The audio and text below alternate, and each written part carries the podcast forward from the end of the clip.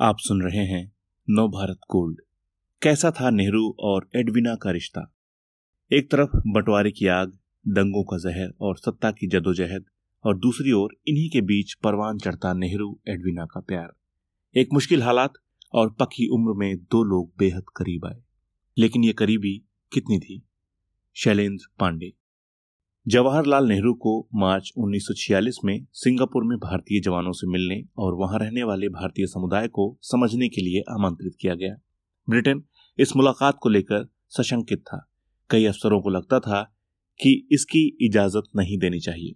दूसरी ओर Lord Louis Mountbatten की राय बिल्कुल जुदा थी। उन्होंने भाप लिया कि यह शख्स आगे चलकर भारत का प्रधानमंत्री बन सकता है। उन्होंने ज़ोर दिया कि एयरपोर्ट पर वो नेहरू से मिलेंगे और अपनी गाड़ी में लेकर कार्यक्रम वाली जगह तक जाएँगे, जहाँ एडविना उनका इंतज़ार कर रही होंगी। सिंगापुर एयरपोर्ट से Saint John Ambulance Indian Welfare Centre तक के सफ़र में एक खुली कार में करीब करीब बैठे नेहरू और माउंट बेटन ने दुनिया भर के विषयों पर बातें की।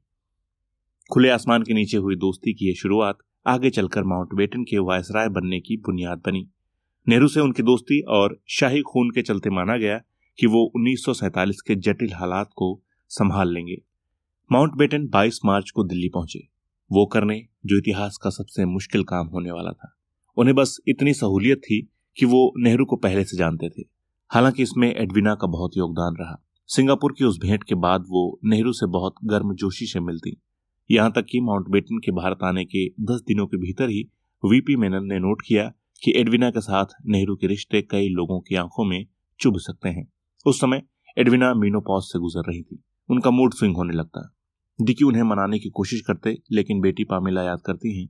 उन्हें पता ही नहीं था कि माँ के मूड को कैसे ठीक करना है।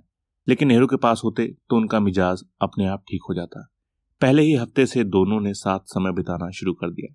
गवर्नर हाउस में दी गई माउंट बेटन की पहली गार्डन पार्टी की एक तस्वीर है, जिसमें एडविना के पैरों के पास पालथी मारकर बैठे हैं नेहरू। इन दोनों के संबंध बंटवारे की योजना को अमली जामा पहनाने में भी काम आए। एंड्रयू लाउनी ने the Mountbattens, their lives and loves में लिखा है कि एडविना बंटवारे की चर्चाओं का हिस्सा नहीं थी, लेकिन डिकी ने उनकी प्रेरक शक्ति का इस्तेमाल नेहरू को मनाने के लिए किया।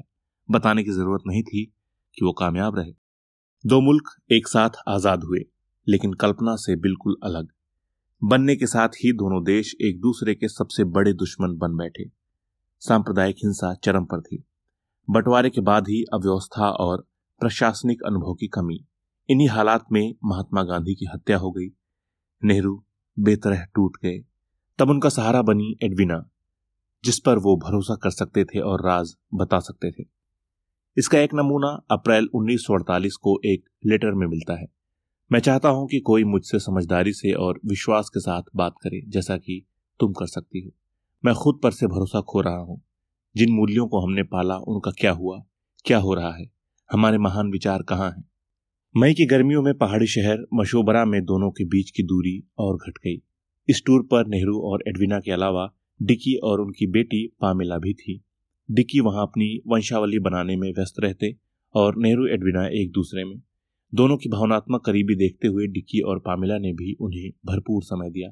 एडविना की बेटी के मुताबिक भारत से रवानगी के छह हफ़्ते पहले माँ को आखिरकार वो मिला, जिसकी उन्हें तलाश थी। नेहरू को जिस दिन लौटना था, उस दिन एडविना सुबह जल्दी उठ गई। जेनेट मॉर्गन की a life of her own बताती है कि एडविना ने एक खूबसूरत सा पत्र लिखा। इस सुबह तुम्हें ड्राइव करके जाते हुए देखना अच्छा नहीं लगा। तुमने मुझमें शांति और खुशी की एक अजीब भावना भर दी है। शायद मैंने भी तुम्हारे साथ ऐसा ही किया हो। बात के खत कुछ और खुले हुए। नेहरू लिखते हैं अचानक मुझे एहसास हुआ और शायद तुमने भी किया था कि हमारे बीच एक गहरा लगाव था। किसी अनियंत्रित ताकत ने जिसके बारे में मैं बहुत थोड़ा जानता हूँ। हमें एक दूसरे के लिए आकर्षित किया। हमने और गहनता से बात की जैसे कोई घूंघट हटा दिया गया और हम एक दूसरे की आँखों में बिना किसी डर या शर्मिंदगी से देख सकें। पहाड़ पर नेहरू के साथ बिताए उन कुछ दिनों ने एडविना के जीवन में ठहराव ला दिया। उनकी बेचैनी, आतुरता, हट, क्रोध सब कुछ जैसे गायब हो गया। इससे सबसे ज़्यादा किसी को राहत मिली थी तो वो थे डिकी वो शांतिपूर्वक अपने काम को अंजाम दे सकते थे। दो दिल पास आ रहे थे और साथ ही उनकी जुदाई का समय भी। 21 जून 1948 की तारीख मुकर्र थी जब माउंट बेटन दंपति को इंग्लैंड लौटना था। नेहरू ने एडविना को भरकस मनाने का प्रयास किया कि वो रुक जाएँ, शरणार्थियों के लिए अपना काम करते रहे लेकिन एडविना नहीं मानी। एक वादा जो था उनके बीच। जो कुछ भी हमने किया या सोचा, उसे तुम और तुम्हारे काम या मेरे और मेरे काम के बीच आने की इजाज़त नहीं होगी, क्योंकि इससे सब कुछ खत्म हो जाएगा। आखिरकार वो अंतिम रात आ गई। गवर्नर हाउस में शानदार विदाई भोज दिया गया। एडविना गार्डन में बैठी थी और ऊपर आकाश में पूरा चाँद था। रात घिरती गई, साथ ही उनका दुख भी। नेहरू ने पहले डिकी के सम्मान में भाषण दिया और फिर जब वो एडविना के पास गए तो उनकी पलकें आंसुओं में भीगी थी। लंदन युद्ध के बाद ही उदासी में डूबा था और एडविना गम में। भारत की यादें उन्हें चैन नहीं लेने देती। उन्होंने खुद को काम के बोझ में भुलाने की कोशिश की। जीवन अकेला, खाली और अवास्तविक है, उन्होंने नेहरू को लिखा था। एडविना की छोटी बेटी ने बताया, माँ डिप्रेशन में चली गई थी। एडविना नेहरू को रोज ही खत लिखा करती। पहले उन पर प्राइम मिनिस्टर लिखा होता था, बाद में वो लिखने लगी खुद के लिए। जवाब में नेहरू के खत राजनयिक लिफाफे में आते और जब खत नहीं आता तो वो तमाम मुश्किलें उठा भारत कॉल करती। नेहरू ब्रिटेन आते तो सारे आधिकारिक काम जल्द से जल्द निपटाने की कोशिश करते ताकि एडविना के साथ अधिक से अधिक समय बिता सकें। एडविना का भी यही हाल था। वो भी एक बार पाँच हफ्तों के लिए भारत लौटी ताकि अपने जवाहर के साथ रह सकें। नेहरू उनकी ज़िंदगी में खुशी, संतुलन और दया सब कुछ ले आए थे और उपहार उनका तो सिलसिला चलता ही रहता। भारत के आम, मिस्र की सिगरेट, स्विट्जरलैंड का प्रसिद्ध पनीर डिकी व्यस्त और औपचारिक थे, जबकि इस इंसान के साथ वो जहनी सुकून महसूस करती। दूसरी ओर, नेहरू की बात करें तो उनकी पत्नी की अरसा पहले मौत हो चुकी थी। व्यस्त सार्वजनिक जीवन में जो घरेलूपन खो गया था, अब एडविना उसका एहसास करा रही थी। दोनों का लगाव किसी से छुपा नहीं रह गया था, लेकिन सभी ने इसे एक पवित्रता की नज़र से देखा। बावजूद इसके कि एडविना का इतिहास उनकी चुगली कर रहा था। क्या नेहरू की जादुई सोहबत में वाकई बदल गई थी लेडी माउंटबेटन एक जवाब दिखता है एडविना के खत में। लगता है कि मुझे सेक्स में सेक्स की तरह रुचि नहीं है।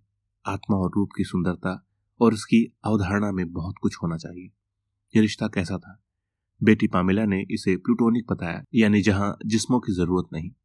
कई दूसरे लोगों को भी ऐसा ही लगता था। एडविना की जीवनी लिखने वाले जेनेट मॉर्गन का कहना है कि दोनों के संबंध देह से परे थे। नेहरू, डिकी का सम्मान करते थे और उन्होंने इस विश्वास को तोड़ा नहीं होगा। वहीं माउंटबेटन के नाती एशले हिक्स का दावा है कि नेहरू नपुंसक थे और उन्हें यह बात नेहरू की बहन ने बताई। हालाँकि तमाम किस्से ऐसे भी हैं जो बताते हैं कि दोनों के बीच शारीरिक संबंध थे। पाकिस्तान के पूर्व विदेश मंत्री एस एस पीरजादा के मुताबिक जिन्ना के हाथ कई ऐसे खत लगे थे, जिनसे ज़ाहिर था कि नेहरू और एडविना के बीच जिस्मानी संबंध बने। जिन्ना को किसी ने सुझाव दिया कि वो इसका राजनीतिक फ़ायदा उठा सकते हैं, लेकिन उन्होंने इनकार कर दिया। ये है नव भारत गोल्ड की प्रस्तुति।